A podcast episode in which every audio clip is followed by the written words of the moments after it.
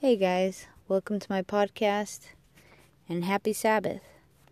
I hope you all had a great Saturday. Um, I pray that the Lord watch over each and every one of anybody listening. Whether you guys have any issues going on in your lives, whether it's family, whether it's relationships, whether it's work, whether it's school, whether it's illnesses, whether it's any kind of struggles. I pray that God gives you guys the strength that you need.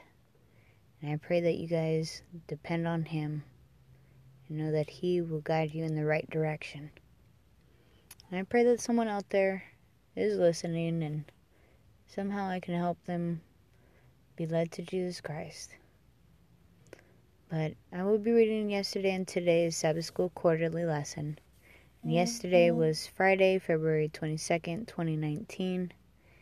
And it reads from Revelations chapter 19, verse 10 Defeating the enemy. No enemy comes to be defeated, an enemy comes to fight and sub- to subdue the opponent. To defeat an enemy, one must have the required fighting skills, the best weapon, and stamina to fight. We are in a war with Satan. Armed with his armed with his best tools, he is ready to attack any time. On our part, we need a, we need the most powerful tools to combat his equipment. Fortunately, God has given us the best message that Satan has already defeated. As long as we allow Christ to live in us and to fight the war on our behalf, victory is ours. Consider writing the word defeat as an acronym. Use each letter to form a quality that we need to defeat Satan. For example, the letter D could mean depending on Christ. Drawing the image of a nice looking person with the qualities of the devil. Connect your artwork with what agents of Satan do to lure followers of Christ. Asking a veteran or retired soldier what preparations one needs to make before going into war. Check out the preparations and precautions you need to observe in your spiritual warfare with Satan. Making flashcards with the following words in bold thoughts, words, and deeds. Think of how you can put your thoughts, words, and actions in line with the commandments of God and the testimony of Christ. Writing a short story about your journey with Christ, citing the challenges and sufferings you have encountered because of His work. Consider your challenges and sufferings compared to those the apostles encountered.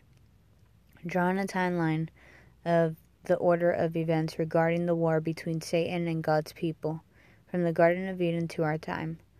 Include how God intervenes to protect and save his people from perishing at the hands of Satan. Painting the scenes in Revelation chapter 12, verse 1 through 6. Reflect on the, on the meaning of your painting and use it to illustrate John's message.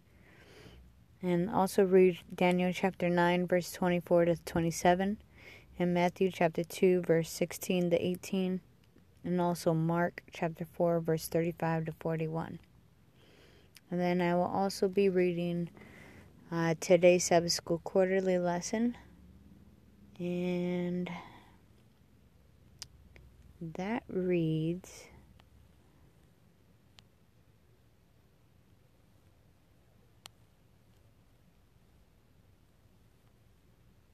that reads God wins. Revelation chapter 13, verse 8. Living in the world today, it's easy to get overwhelmed by the sin and evil that meets us at every turn.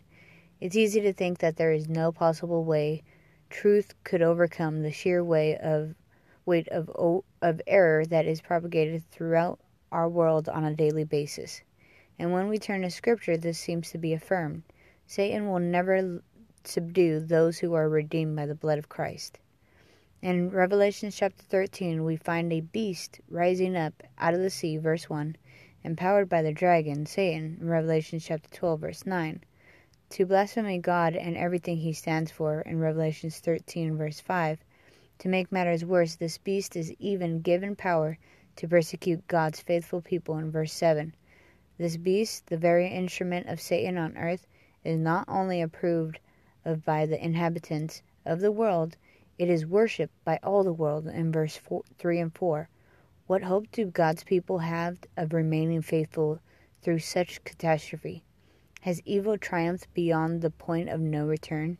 Is God unable to stem the tide of humanity's rebellion?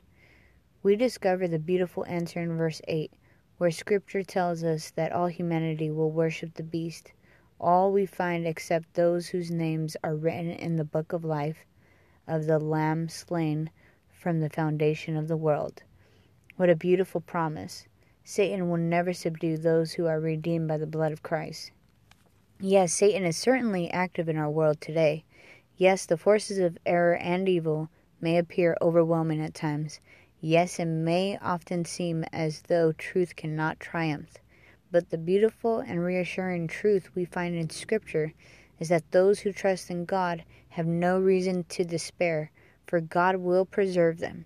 In fact, when we turn back a chapter to Revelations 12, we discover that God has already won the victory over Satan in verse 7 and 8.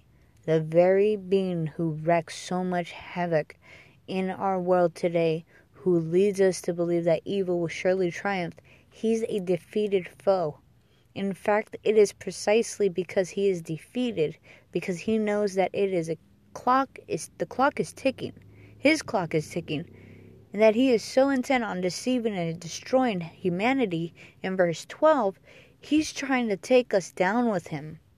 The Bible may appear overwhelming at times, but from Scripture we know who will win. God has already gained the victory. The only choice we have to make is whether to remain faithful to the victor or to give up in despair and join the losing team. As we explore the unfolding story of this great battle between Christ and Satan, let us choose to remain faithful to the one who sacrificed all to lead us to victory. Wow, that was that was beautiful. God wins. Grace wins. Happy Sabbath to all that are listening.